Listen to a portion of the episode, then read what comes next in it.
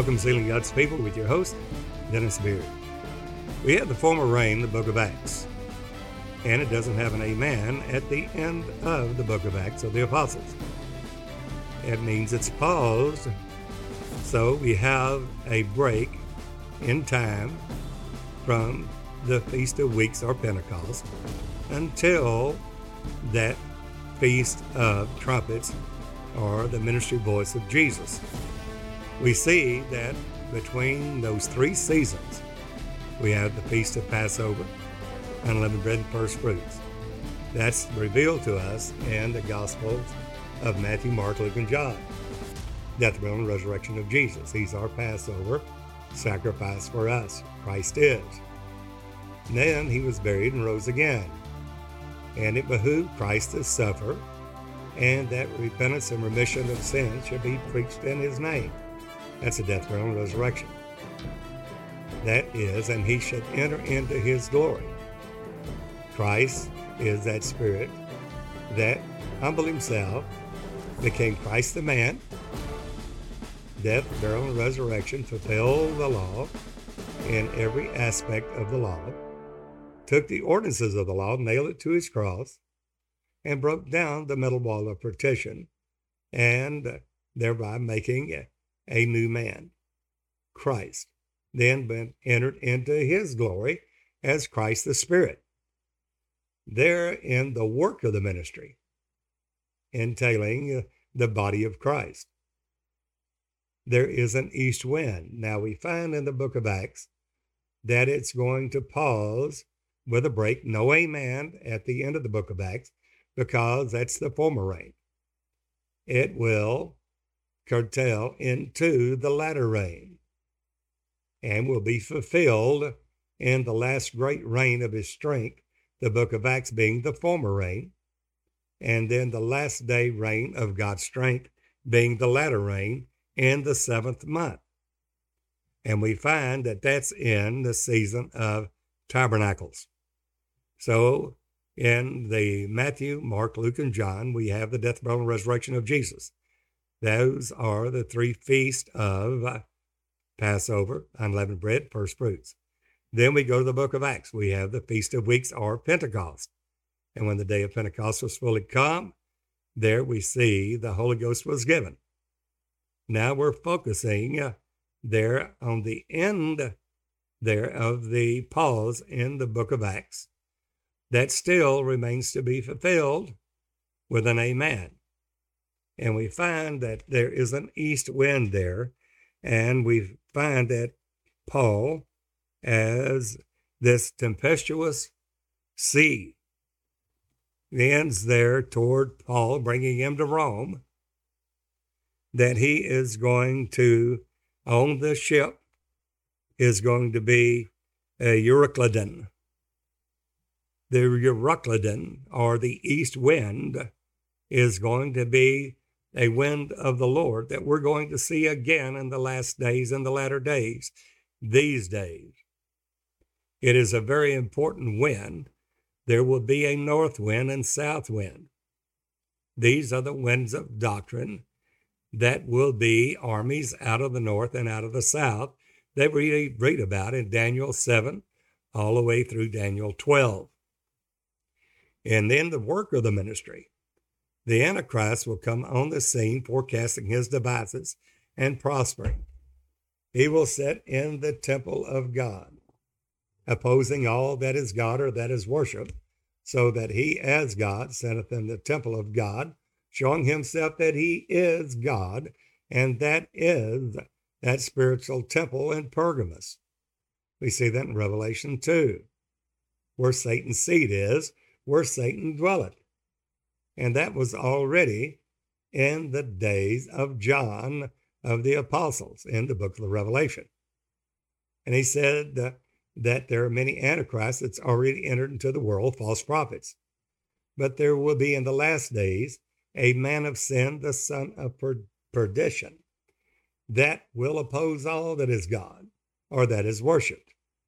He will forecast his devices and prosper. He will cast truth to the ground and not destroy truth, but cast it to the ground. He will prevail against the saints for 42 months, time times and a half, three and a half years. During this time, there will be a great move of God that he will lift up a standard against this man of sin, the Antichrist, that deceiveth the whole world, not part of the world, all the world, and all of the Christians, the ecclesia, the called out, the church, will be hated of all nations. There will be a great trial and tribulation against the saints of the living God. During this time, Jesus has forewarned us that we should not lose our souls, but in our patience possess ye your souls. In John 16, he said, I have forewarned you that you should not be offended.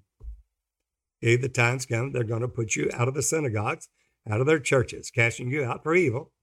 Yea, the time cometh that whosoever kills you will think that he did God a service. This is calling good evil and evil good, evil men seduces, waxing worse and worse. But during this time, the book of Acts uh, pauses with an east wind, Euroclydon. The Euroclydon is this wind of God. Now let's take a look at that in the scriptures.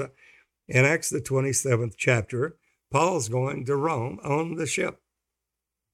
And he said that they had been fasting 14 days, had neither eaten any food, and it looked like they were going to be destroyed. But we see that talking about the centurion that listened to Paul, and he gave Paul uh, some liberty on this ship in, in Acts 27 that they should determine that they should sail into Italy.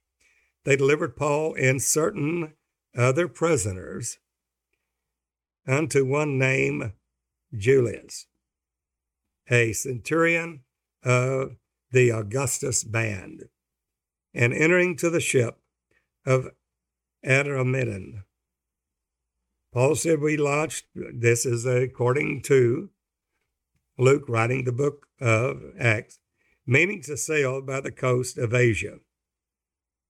One, Aristarchus, a Macedonian of Thessalonica, being with us.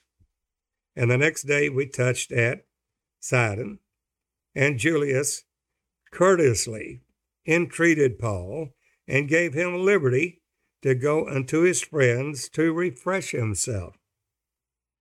And when he had launched from thence, they sailed under Cyprus, and uh, because the winds were contrary.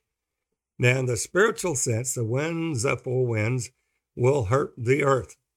Before they do, there's a sealing of God's people.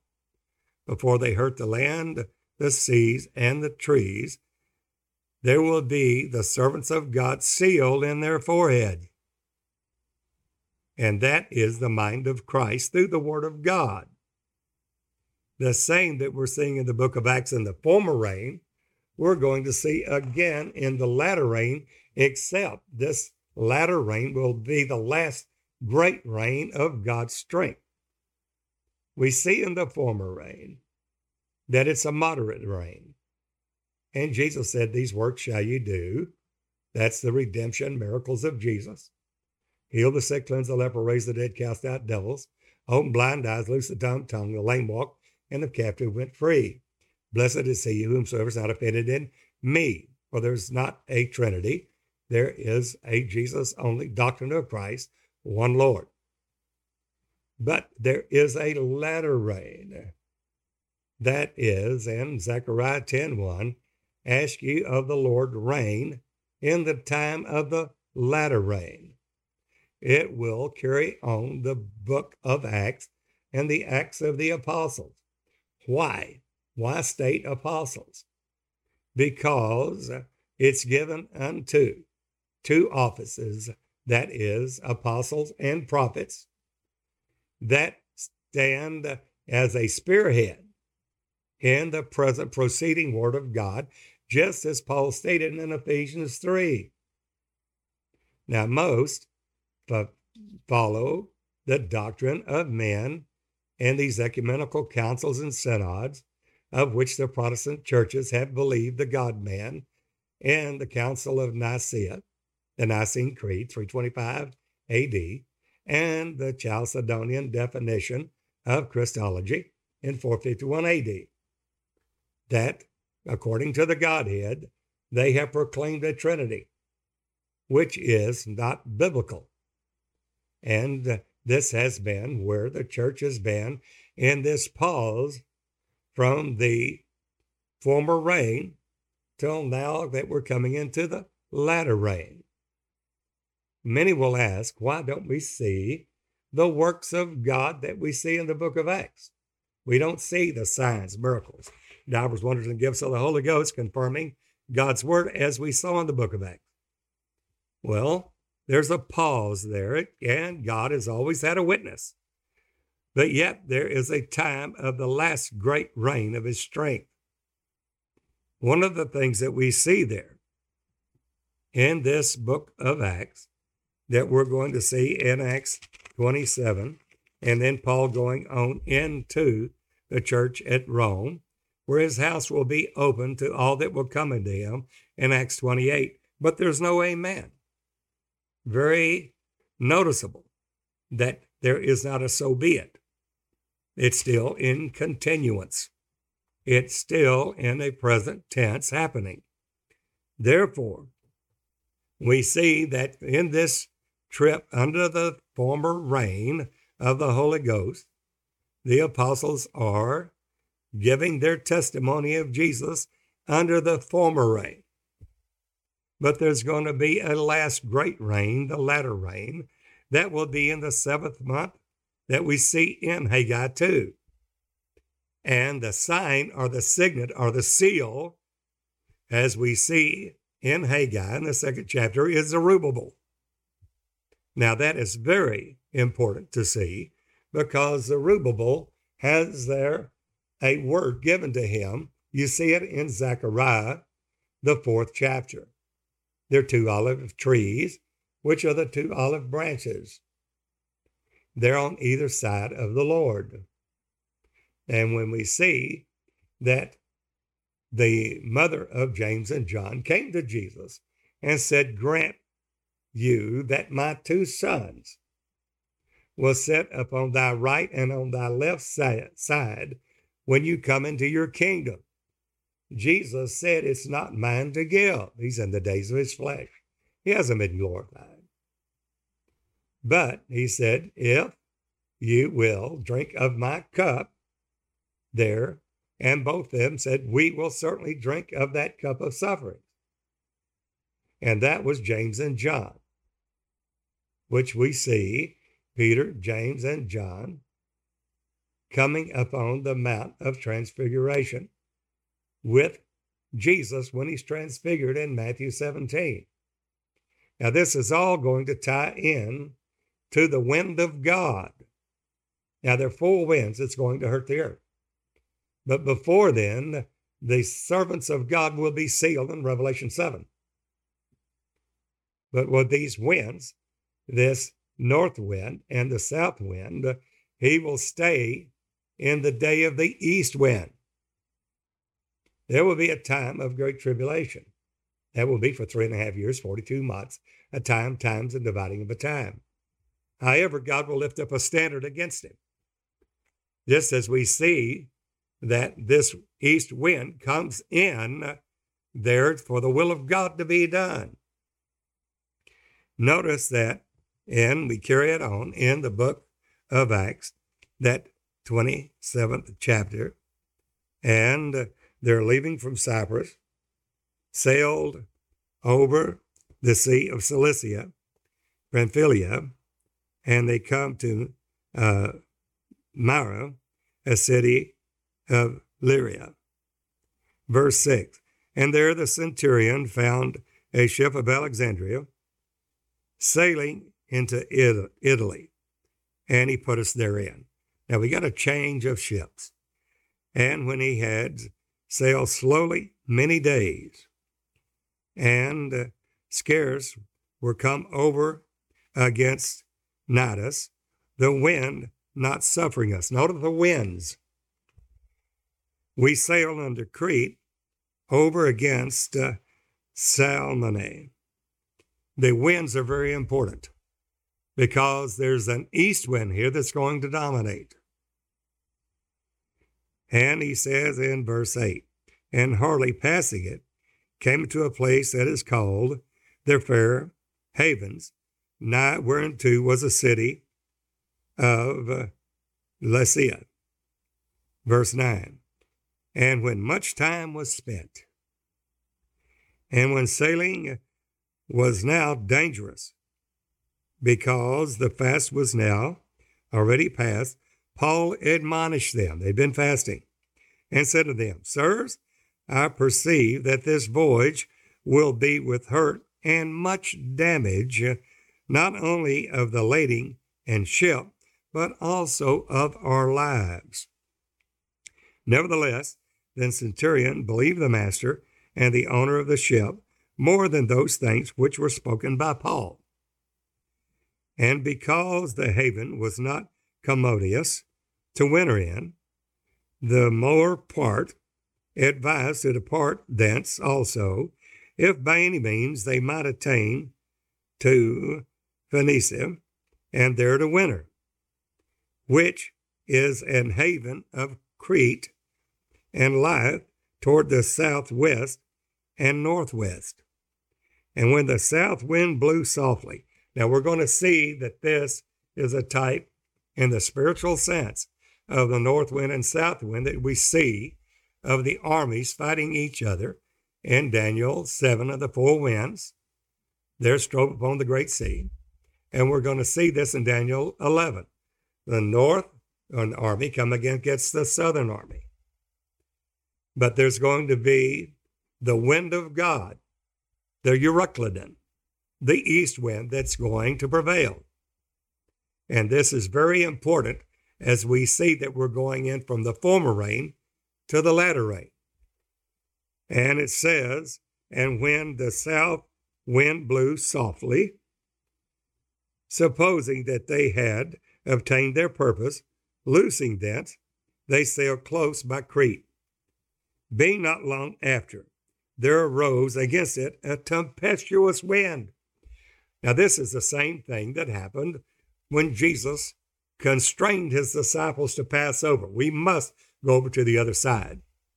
There's going to be a time that the church will go into birth pains. And this will be the time of all these things, nation against nation, kingdom against kingdom. These are the beginning of sorrows, famine, pestilence, sword, noisome beast. These are the times of sorrows or birth pains for the church to bring forth Christ in them, not to destroy the church, but for us to destroy our flesh, mortifying the deeds of the flesh, to bring forth Jesus in us, the last Christ generation that shall be counted for the seed. This tempestuous wind is called Euroclydon. That's the east wind. That's the wilderness wind. That's the wind of heaven. That's the wind of God. And when the ship was caught and could not bear up into the wind, we let her drive. In other words, they had no control. And uh, running upon a certain island, which is called Claudia, Claudia, we had much work to come by the boat. When, uh, which they had taken up, they used helps undergirding the ship, and fearing lest they should fall into the quicksands, strake sail, and so were driven. What's driving them? This tempestuous wind the east wind. And we being exceedingly tossed with a tempest, the next day they lightened the ship. And the third day, notice that third day, it's in the third day, God will raise us up and we will live in his sight. It is all prophetic. And in that third day, we went out with our own hands, the cast out with their own hands the tackling of the ship.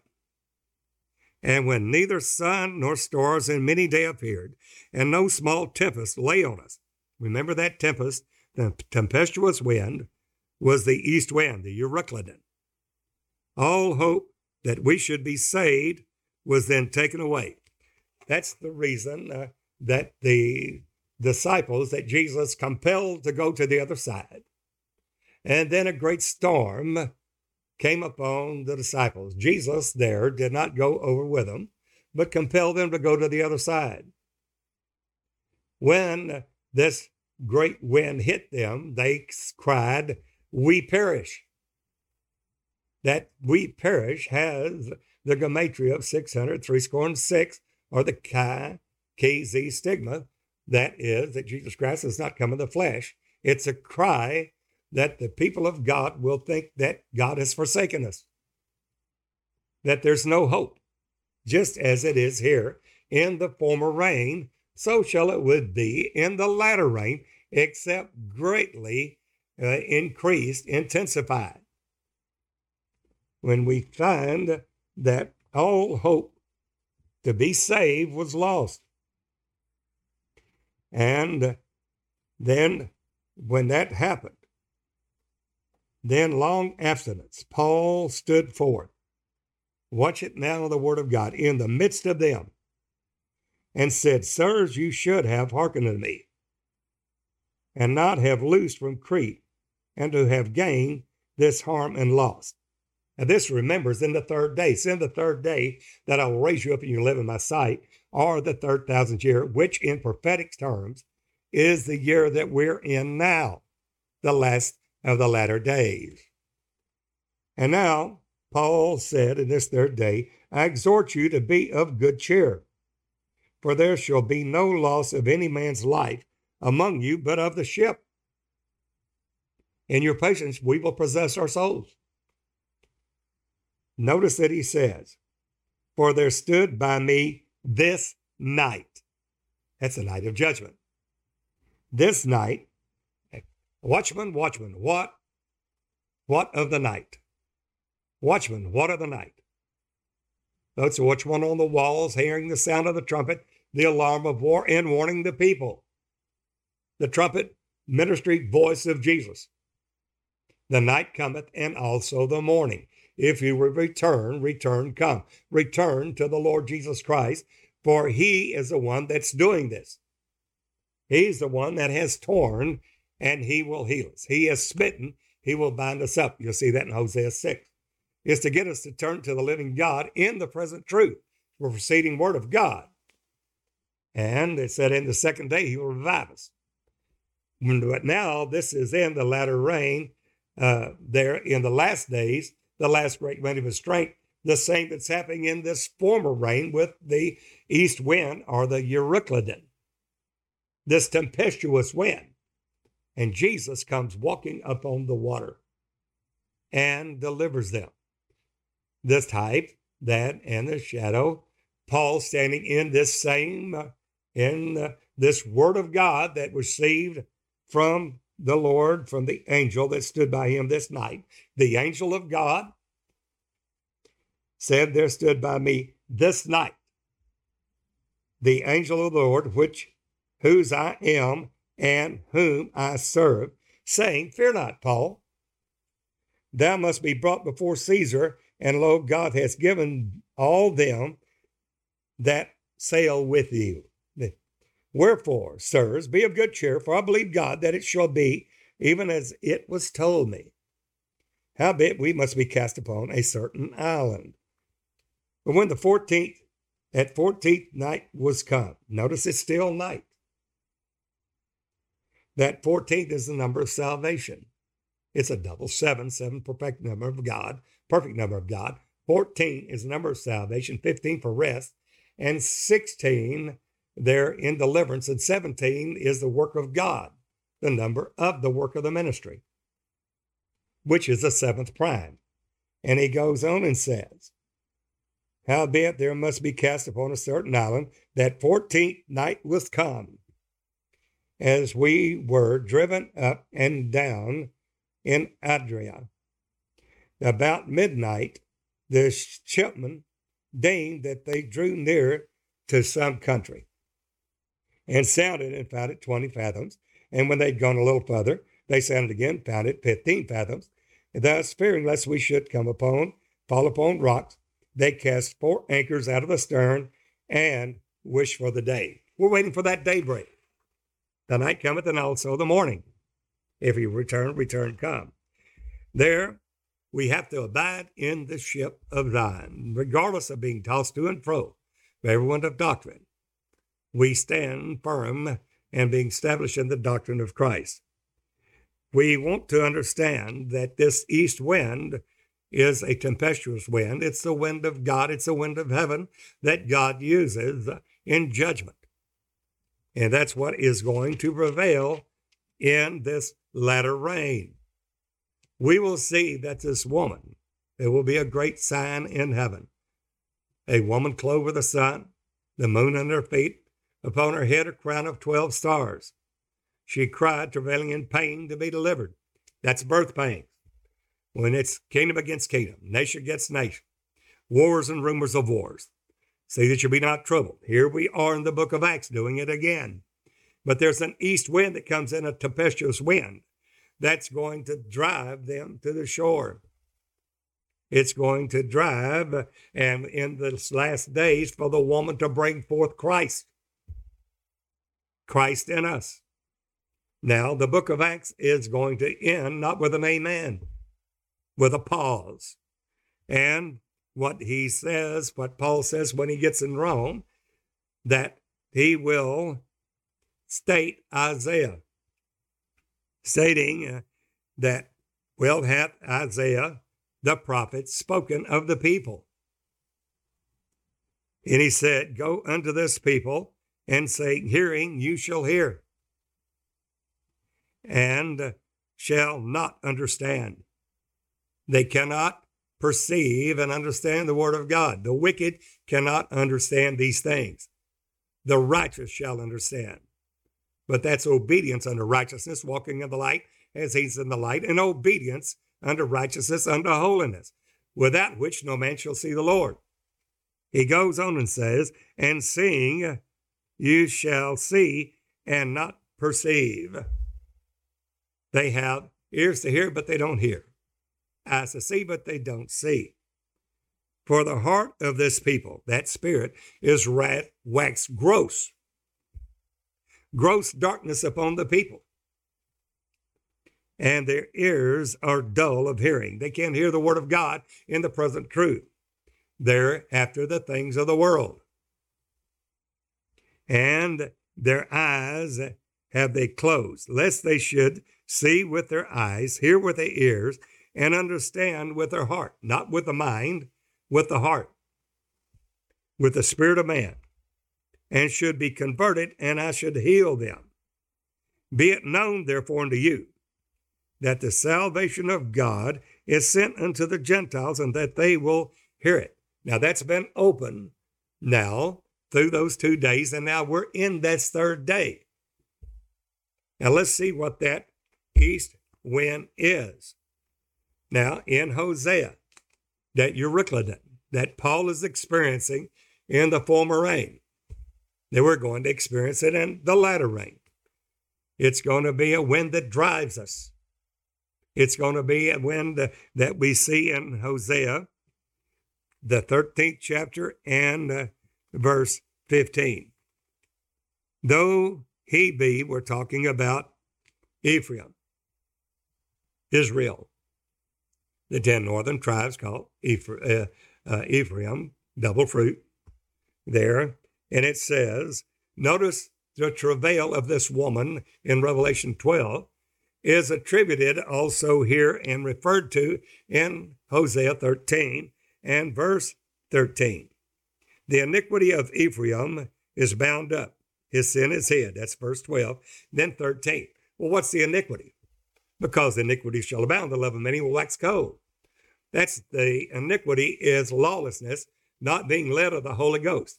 Therefore, the body of Christ that's not in the present proceeding truth of the Word of God is in iniquity. We cannot stay newborn babies. We can't stay little children. We have to walk in the light as He's in the light unto perfection. And that's not just young men. We have to grow up to be full fathers. Uh, that's known him that's from the beginning. That's 1 John 2 12 to 14. Those will be the only ones sealed with the seal of God in their foreheads, which are the servants of God. And because iniquities abound, many will wax cold. The love of many will wax cold because of lawlessness, not being led of the Spirit of God. And they will be pearls of brethren. A man's foes will be those of his own household within the church. And we see that in Hosea 13, verse 13, the sorrows, birth pangs of a travailing woman shall come upon him, Ephraim, Israel. He is an unwise son. He's a son, but he's unwise. Why? For he should not stay long in the place of the breaking forth of children. Now, we've got to bring forth in the church that man child, Christ in us, until the fullness of the measure of the stature of Jesus Christ.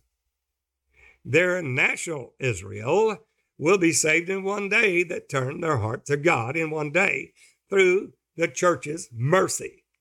That's the day of the Lord. That's the day of the east wind. Now, when we talk about that east wind, he goes on and expounds on what this travail of Ephraim is in bringing forth children. To the church, we're bringing forth Christ in us. And that is the revelation of Jesus Christ in the work of the ministry.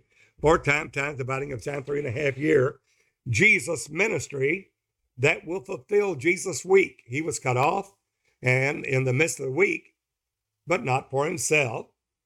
And he will confirm this covenant, which Jesus is that covenant, with the people for one week. And in the midst of the week, he'll cause the sacrifice and oblation to cease, which he did on the cross. But there remains another three and a half years, 42 months, time times and a half, of the Jesus ministry that you read about in Revelation 10, Revelation 11, and Revelation 12.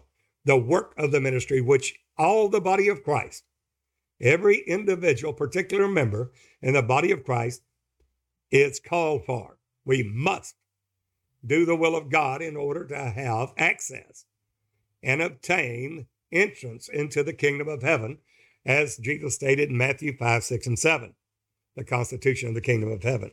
He goes on and states in Hosea 13, verse 14, I will ransom them from the power of the grave. I will redeem them from death. O death, I will be thy plague. O grave, I will be thy destruction. Repentance shall be hid from mine eyes. In other words, there's no escape for those that literally do not and deny the power of God unto salvation and the free gift of God for salvation. That death, there's no way they will escape that except in and through Jesus Christ and Him alone. In the revelation of Jesus Christ, that He is the Alpha and the Omega, the beginning and the ending, which is, was, and is to come, the Almighty. Only one God there, not a Trinity, not a Tunus, not a oneness, where the man's not God but has God in him, but the true doctrine of Christ, and that Christ is every office of the Spirit. Christ is the Father, Christ is the Son. There's only one Spirit there, revealed in many different functions. That will be the only salvation there is. There it says in verse 14, thereof, Hosea 13th chapter, though he be fruitful among his brethren. Talking about Ephraim.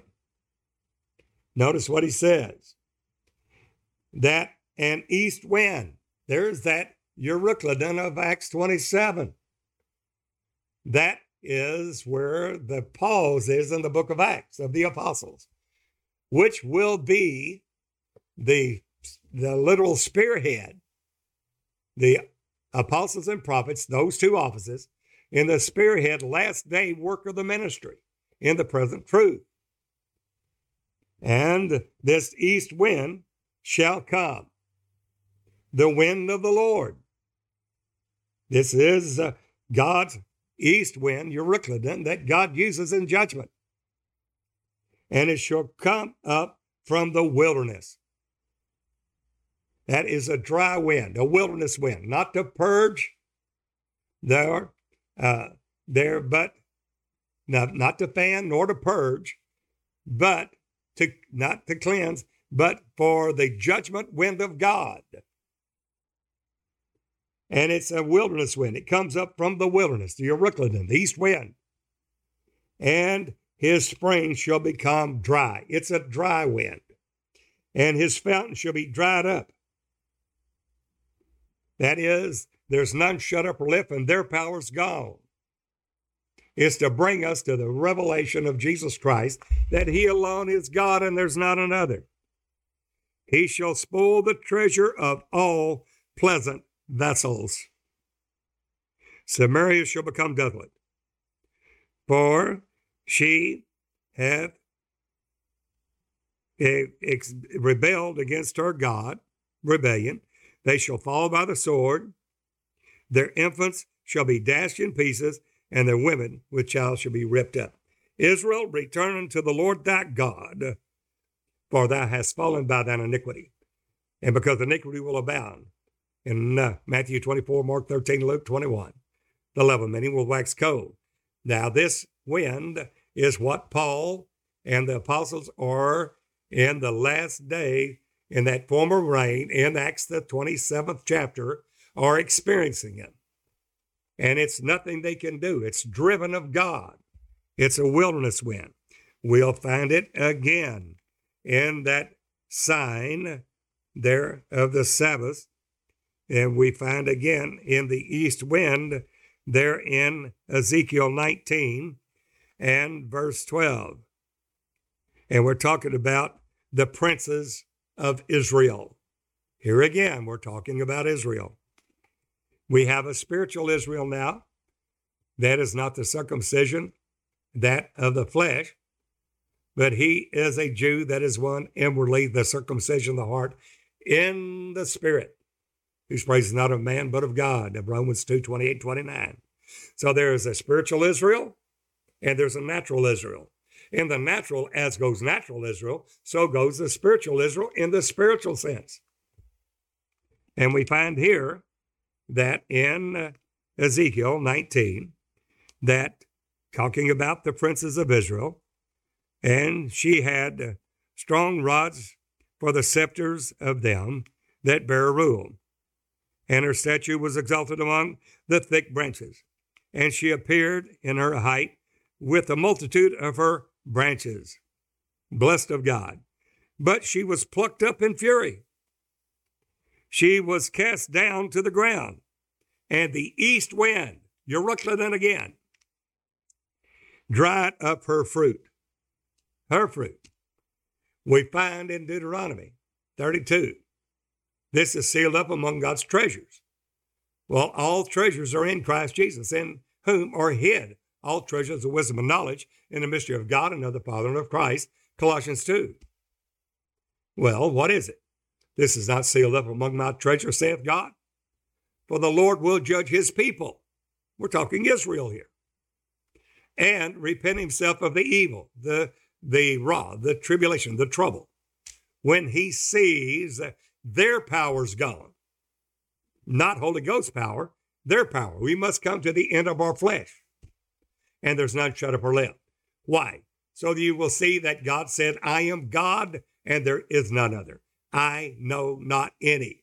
There is no other God Junior in heaven. There's no second person of the Godhead. There's only one God. God said, I know not any. There is no other God in heaven beside me. I know not any. I kill, I make alive. That's God.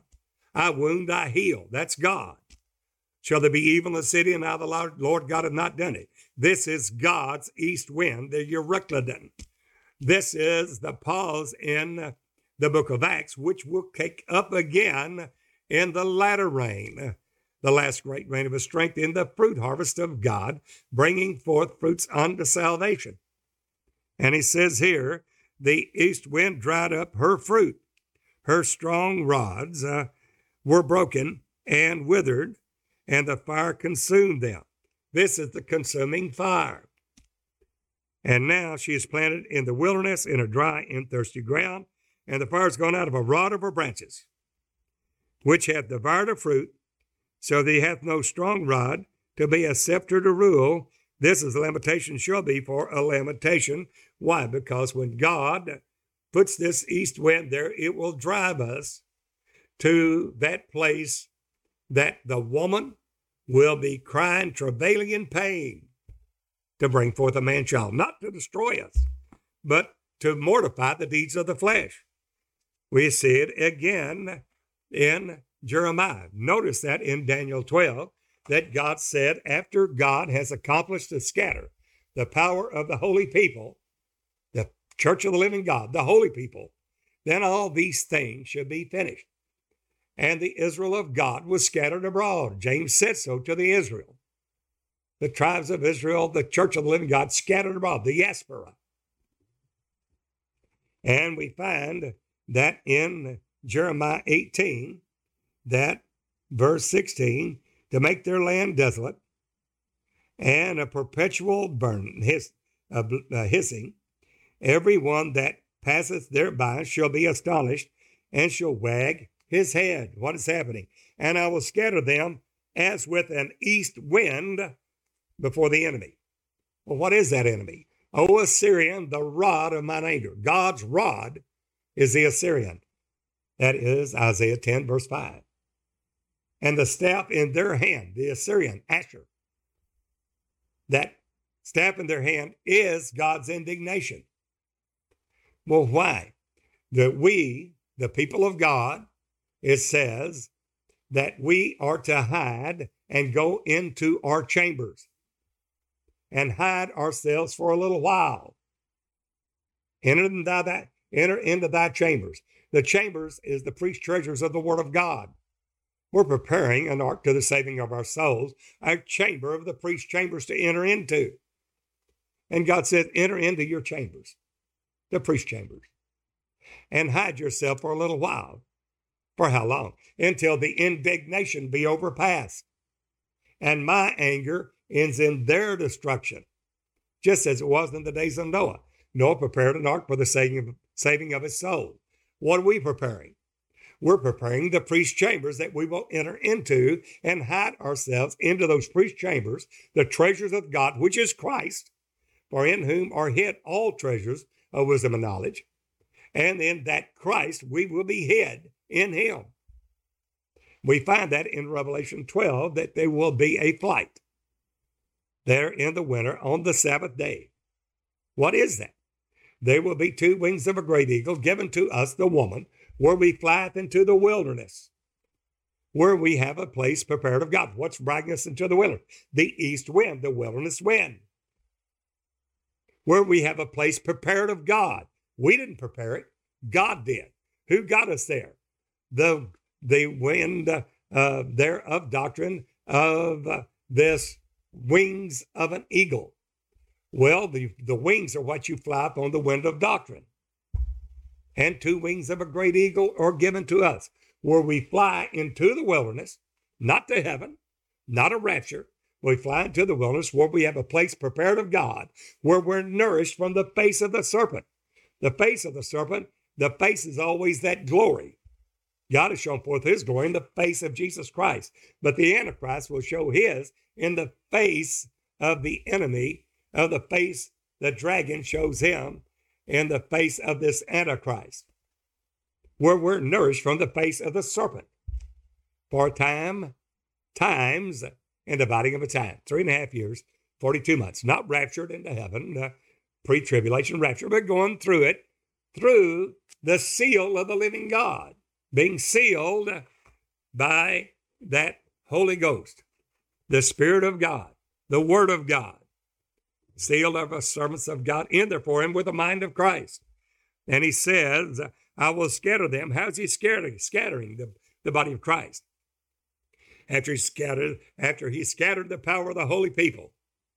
And this gospel, as it was in the book of Acts, in the former rain, there were abode at Jerusalem on the apostles. Why?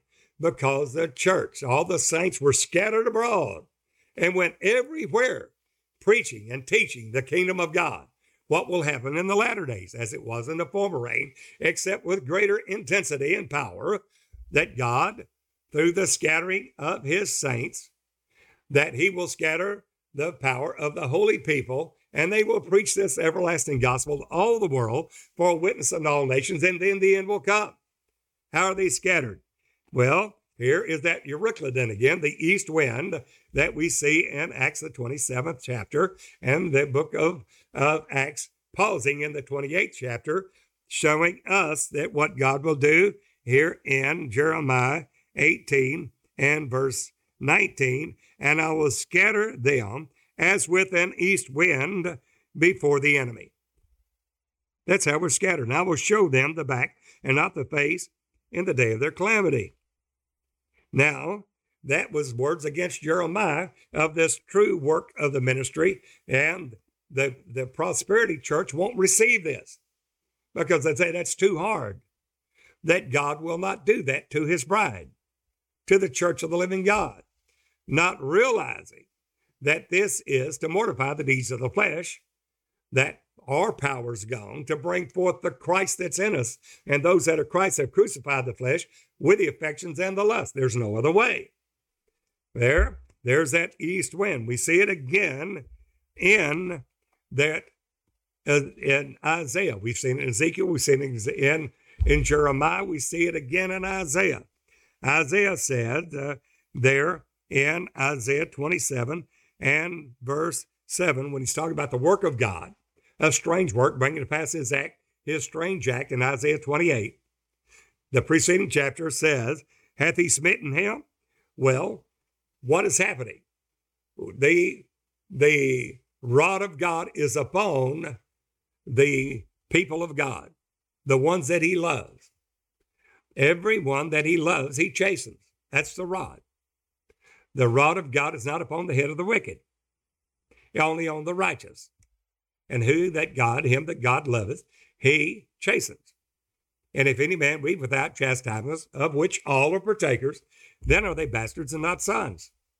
Now, no chastisements for the present time seems to be joyous, but afterward yields, yields the peaceable fruits of what? Righteousness, which yields holiness in the divine nature of God crucifying the flesh with the affections of the lust. Now, only the true believer in God will see that.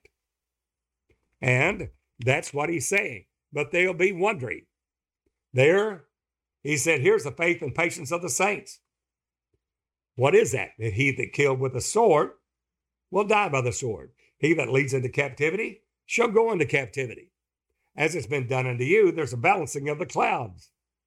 When it comes in with tribulation and persecution, that works patience, which works experience, which worketh hope. There's a balancing of the clouds. You suffer with him, you'll reign with him. If you're partakers of the sufferings of God, 1 Corinthians 1, you'll also be partakers of the consolation in direct proportion. But they will ask one another, is that in retrospect the balancing of the clouds? Is God giving them the same reward as uh, they suffered? And here's what it says in the book of Isaiah God said, Fury is not in me. Who would set the briars and thorns among me in battle? No one can stand against God. I would go through them, I would burn them together. There's nothing we can set against God to do our will. Or let him take hold of my strength, God said, that he may make peace with me, and he shall make peace with me. He shall cause them that come of Jacob, what? To take root. Israel shall blossom and bud. Now, this is not just planting trees in Israel. We're talking about a time when Israel will rule and all the nations of the world will be blessed in Israel during the millennium. But he says, but the church will also, in that time of time, times they have three and a half years, in the spirit of Elijah, will preach this everlasting gospel all the world for a witness in all nations, and then the end will come. So Israel shall blossom and bud and fill the face of the world with fruit. Watch. Hath he smitten, smitten him as he smote those that smote him? Is God smiting the enemy with the same little balance that he smote Israel to begin with? That's the nation of Israel as well as the church of, because the church of living God is not only called to believe on Jesus, but also to suffer with him. As goes natural Israel, so goes spiritual Israel. In the natural sense, spiritual sense. When we see that, then they ask, Have God smitten him, Israel, as he smote them that that smote him? Is he literally referring the and re, re, rendering the vengeance upon those that come against the church of living God, the saints, as those enemies uh, of the church smote him? Is it done in the same measure? And that's what they're asking here. Or is he slain according to the slaughter of them that were slain by him? Is God rendering the judgment according to what was done to the church or was done to the nation of Israel? Well, in measure, God's measuring this. When it shoots forth, they will debate with it. Why? Because he stays his rough wind in the day of the east wind. He stays the north wind and the south wind in the day of the east wind. God has his way, and in that day of the east wind, he will recompense vengeance upon all those that were against him and against the church of the living God. Because if you do it one to the least of these, God said, My brother, you've done it unto me. And that is not only for the nation of Israel, but for the church as well. Go and defraud that not your brother, for God's the avenger of all such. This is that day of the east wind. And there, and Israel, the nation of Israel, after the fullness of the Gentiles has come in, the last one is saved, then God will turn that his attention to what he promised in that covenant to Abraham, Isaac, and Jacob, the fathers, that he will make Israel a great nation and that will happen. We find it again in the Psalms. Uh, in Psalm 78, that uh, in verse uh, 25, man did eat angels' food, and he sent them meat to the full. How did he do it? He caused an east wind, Euroclydon, to blow in the heaven. And by his power, he brought in the south wind. That's how he rained flesh upon them as dust, and feathered fowls like the sand of the sea. He let it fall in the midst of their camp. How? There's an east wind of the wind of God in heaven. We see it over and over again. Take a look at Psalm 48. God having his way with a woman in travail. Great is the Lord and greatly to be praised in the city of our God in the mountain of his holiness. Beautiful for situation, the joy of the whole earth is Mount Zion. On the sides of the north, the city of the great king. God is known in her palaces uh, for a refuge. For lo, the kings were assembled, they passed by together. They saw it, and so they marveled. They were troubled and hasted away. Fear took hold upon them there, and pain as a woman in travail. Now, the church will go into travail to bring forth Christ in them, the man child caught up to God into his throne in throne room revelation, not Pentecostal glory, but the glory of the golden oil of throne room revelation of Jesus, the last great rain of his strength. But because they have troubled the people of God, you which are troubled, rest with us, because God will render tribulation to them that troubled, tribulation or troubled you. We find that in Second Thessalonians, uh, that first chapter. God will render the vengeance to them, even as they have done it to you. This is the faith and the patience of the saints. That he that led into captivity will go into captivity. He that killed you with a sword, they must die by the sword. Then he saw it and marveled. He took hold of them there in pain as of a woman in travail. What? He thou breakest the ships of Tarshish. How? With an east wind. There's a Euroclydon again. He's going to destroy the ships of Tarshish. The merchant, merchantmen of this earth were rich by the abundance of her delicacies.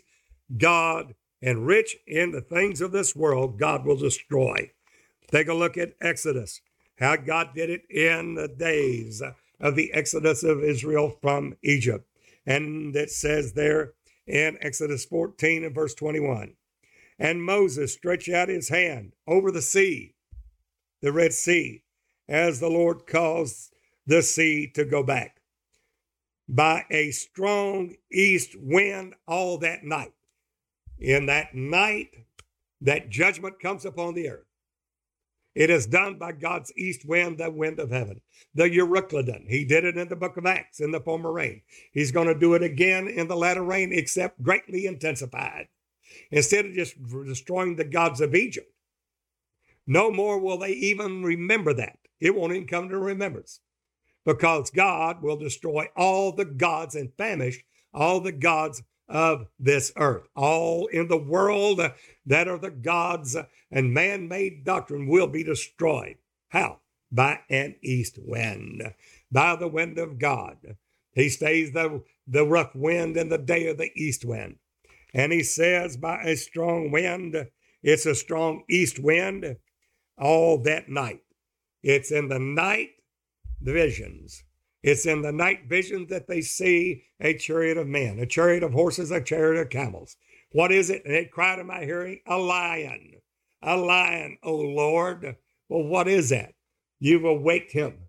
You've waked the lion of the tribe of Judah. You have aroused him up. And he has stood up, and all uh, in heaven there's silence because the Lord is risen out of his place to take judgment upon the earth. And he said, The strong east wind all that night, because it's in the night that judgment upon mankind, and hath made the sea dry land, and the waters were divided. We find here, all through the Word of God, the judgments that He did with an east wind. That that wind of God there that He spoke of, that He strikes with the east wind there of the uh, put locust upon there.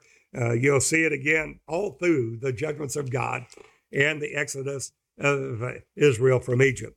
You'll see it again in Exodus, uh, uh the 30th chapter, uh, verse 12. The locust, he talks about the Lord said unto Moses, Stretch out thine hand over the land of Egypt for the locust. Now we're going to see the locust again. Now, this was in the natural. Now we're going to see it in the spiritual under the fifth trumpet in Revelation 9. And they will be locusts, and they will have hurt in their tails, and they will hurt men that have not the seal of God in their foreheads. So, Church of the Living God that has that seal will not be hurt of them. They will be in their chambers. They will be sealed by the seal of the living God. But those that do not, these locusts will literally have sting and torture those men for five months that have not the seal of God in their foreheads. They will seek death and will not find them. In, in Egypt, there we find there are locusts that they may come upon the land of Egypt and every herb of the land, even all that the hails left, and there's going to be locusts. How did he do it? And Moses stretched forth his rod over the land of Egypt, and the Lord brought an east wind. That's it. Euroclydon again. Upon the land all that day and all that night. And when it was morning, the east wind brought the locust. It's going to happen again in these last days. That east wind, you'll find that east wind also in Genesis 41 of the, the last day work and the judgments of God he spoke of uh, that in Egypt there was going to be seven years of plenty, then there was going to be seven years of famine. Seven, you'll always find in the book of sevens, which is the book of Revelation, book of prophecy. It's the Feast of Prophecy, the Feast of Sevens, the Feast of Tabernacles, the Feast of Ingathering. The Feast of all feasts is in the revelation of Jesus Christ that God gave in him to show unto his servants things which must shortly come to pass, signified it by his angel unto John, which is in the spirit of Elijah, which will bring forth that last day, last great rain of God's strength. And it says here that God uh, there is going to smite the land, and he's given this dream to Joseph to give to the king of the Pharaoh of Egypt. Notice there are seven kind, the heifer, that brings forth, and it says in, in uh, Genesis 41. Came to pass at the end of two full years uh, that Pharaoh dreamed, and behold, they stood by the river. And behold, there came up out of the river seven and fav- well favored kine and fat fleshed, and they fed in the meadow. These kine are heifers, female cows, and behold, seven other kine came up after them out of the river, ill favored and lean fleshed, and stood by the other kind upon the brink of the river. And the ill favored and the and the lean flesh kind did eat up the seven well favored and fat kind. So Pharaoh awoke. Now, obviously, the dream there is prophetic. And he slept and dreamed the second time, and behold, seven ears of corn came up on one stalk, rank and good. And behold, seven thin ears, uh, and blasted with the east wind sprung up after them. Notice that east wind, you're Euroclydon again. And that judging wind of God, the wind of heaven, that dry wind, the wilderness wind, God fulfilling his purpose. And the seven thin ears devoured, devoured the seven rank and full ears. And Pharaoh awoke, and behold, it was a dream. It came to pass in the morning that the spirit was troubled, and he sent and called for all the magicians of Egypt, the wise men thereof, and Pharaoh told them his dream, and there was none that could interpret them unto Pharaoh. Why? Because the wicked cannot understand these things. It's prophetic, it's only revealed by the Holy Ghost. And of course, Joseph is going to give that. We find it again there. Joseph will give him the dream and what it is. And we're going to have seven years of, of good and then fam- seven years of famine. And he goes on in verse 22 of chapter 41 of Exodus, um, Genesis. And he said, I saw in my dream, and behold, seven ears came up, one stalk, full and good. Notice what he says Joseph's interpretation. And behold, seven ears withered, thin, and blasted with the east wind sprung up after them. Notice that wind of God. It's the it's the wind of the Lord Jehovah God Almighty Jesus. Not a Trinity, not a Twoness, not a oneness, but a Jesus only doctrine of Christ, the Lord showing his vengeance, the Lord Jesus himself, that he is God alone and not another. The thin ears devoured the seven good ears, and I told this unto the magicians, but there was none that could declare it to me. And Joseph said unto Pharaoh, The dream of Pharaoh is one. God has showed Pharaoh what he is about to do. Now, this is going to cycle again in the last days prophetic, prophetically. The seven good kind are seven years, and, the, and seven good ears are seven years. The dream is one. And the seven thin and ill favored kind that came up after them are seven years, and the seven empty years, blasted with the east wind, shall be seven years of famine. Notice that east wind again, the Euroclydon. It's in the former rain in Acts, the 27th chapter, and it ends there not with an amen. It's still in process, a preceding word of God. And as it was in the days of the former rain, that God scattered abroad the saints that whenever we're preaching and teaching the word of God, there the kingdom of God there he will do in the last days. And all those, those holy ones of God, the watchmen upon the wall, that he has called us as watchmen. Watchmen, what of the night? The night is coming of the east wind. The east wind is Euroclydon. It is a, a wind not to fan nor to purge. It's a fan that God is using in judgment. And there we, the body of Christ, must be forever settled in the doctrine of Christ that we will be sealed, that we will have our priest chambers to enter into, which is the sealing of the Word of God, that we will enter into for a little while until God's indignation be overpassed. Then God's anger will end in the, the wicked's destruction. Well, there you have it. That east wind, there's much more to be said about the east wind. But it's a small capsule description of what the last day church of the living God will face, not for our destruction. It's not, again, for our destruction, but to bring forth the Christ in us. For we are troubled on every side, but not distressed, perplexed, but not in despair, persecuted, but not forsaken, cast down, but not destroyed, always bearing about in our body the dying of the Lord Jesus, that the life of our Lord Jesus would be manifest in our mortal bodies. And this light affliction, which is only but for a moment, it works for, for us a more exceeding and eternal weight of glory. Know that it's coming. The done uh, there, it paused there in the book of Acts. It will pick up again and it will be there a very pronounced there emphatically in the latter rain. Knowing the work of God, that He is, and for the work of the ministry, that it is a strange work. Bring the pass His work is strange work, His act is strange act. Don't mock at it, lest our bands be made strong. He is speaking to the wise there in the wisdom that, to them that are perfect, that have a mind that they go on unto perfection. Only those will hear the wisdom of God. Paul states in there in that Pentecostal rain of the Holy Ghost that he speaks wisdom only to those that are perfect. Because only those uh, that are perfect, pressing toward the mark for the prize, will hear the word of God and have ears to hear and eyes to see the revelation of the word of God. There, we'd like for you to contact us. We'll all work together. We're just scraping the tip of the iceberg, what God is doing in His wonderful, great last day work of the ministry. We're in it now.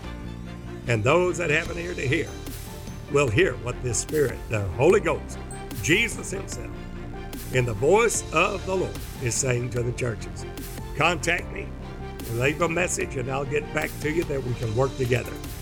My country code is plus one. Area code 903 746 4885. Leave a message there, and I'll get right back to you that we can work together in the unity of the faith in the knowledge of the Son of God, preparing for this last great day work of the ministry. Until then, I pray that Lord Jesus Christ perfect that which is lacking in every one of us, that we all may be presented blameless at the coming of the Lord, both spirit, soul, and body. Until the next time, this is Brother Dennis Beard saying, Behold the real Jesus.